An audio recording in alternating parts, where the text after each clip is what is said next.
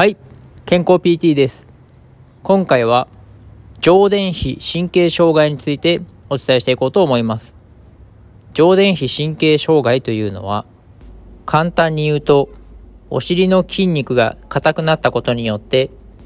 腰の周りを通っている神経が圧迫されて腰痛を起こすものがこの上伝皮神経障害というものになります。この上伝皮神経障害というのは近年注目されている腰痛の種類であり、今まで改善されなかった腰痛というのが、この上伝皮神経が原因で起きていたのではないかというふうに言われております。この上伝皮神経障害は、基本的には保存治療では治りません。治療法としては大きく3つに分けられます。1つはブロック注射です。ブロック注射をこの上伝皮神経のところに行うことにより痛みを軽減するという治療法があります。これはしかし一時的な痛みを抑えることに過ぎないので根本的な治療とは言えません。二つ目の治療法としては手術治療です。外科的な手術によりこの上伝皮神経というところがお尻の筋肉で圧迫されている部分というのを剥がして治療するという方法があります。この治療法を行えば、この上伝皮神経障害というのは改善するケースが多いです。そして、3つ目は、理学療法士による理学療法です。この理学療法による治療法というのは、主にお尻の筋肉の硬さを取るリリースというものが行われます。リリースというのは、都市的に筋肉を柔らかくするという治療法なのですが、具体的なやり方としては、お尻の筋肉の何層にも重なった部分というのを一つずつ滑りを良くしていくようなリリースを行っていきます。これを行うことにより、お尻の部分で圧迫されている神経というのが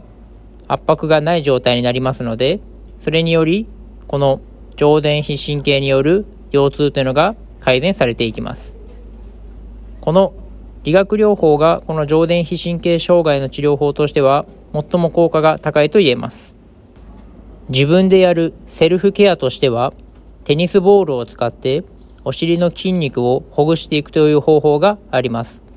この方法でお尻の周りの筋肉を柔らかくすればそれが上伝皮神経の予防改善というところにもつながっていきますのでセルフケアで行う場合はテニスボールを使ったやり方がおすすめです。もう一つセルフケアとして行う方法としては、フォームローラーというものを使います。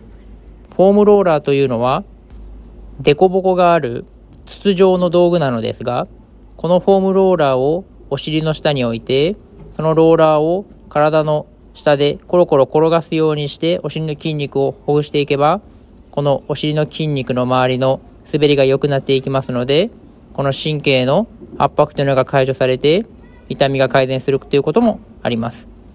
そのため、テニスボールとフォームローラーを使ったセルフケアを行えば、基本的にはこの上伝皮神経障害というのは改善、予防することができますので、もしなかなか改善しない腰痛があるという方は、このお尻の筋肉をほぐすことをやってみてください。ちなみに、この上伝皮神経障害という腰痛かどうかというのを判断する方法としては、お尻の筋肉を手で押してみて、それで腰痛が再現される場合は、この上伝皮神経による腰痛の可能性があります。お尻の部分を押した時にズーンという感じがして腰痛を伴うというのは、このお尻の筋肉の硬さによるトリガーポイントによる腰痛です。このトリガーポイントというのが筋肉の塊のことを言いますが、これを治療するためには先ほどお伝えしたようなフォームローラーやテニスボールを使ったセルフケアによるリリースというのが必要になっていきます。今回は上伝皮神経障害についてお伝えしてきました。この上伝皮神経障害による腰痛というのは近年注目されており、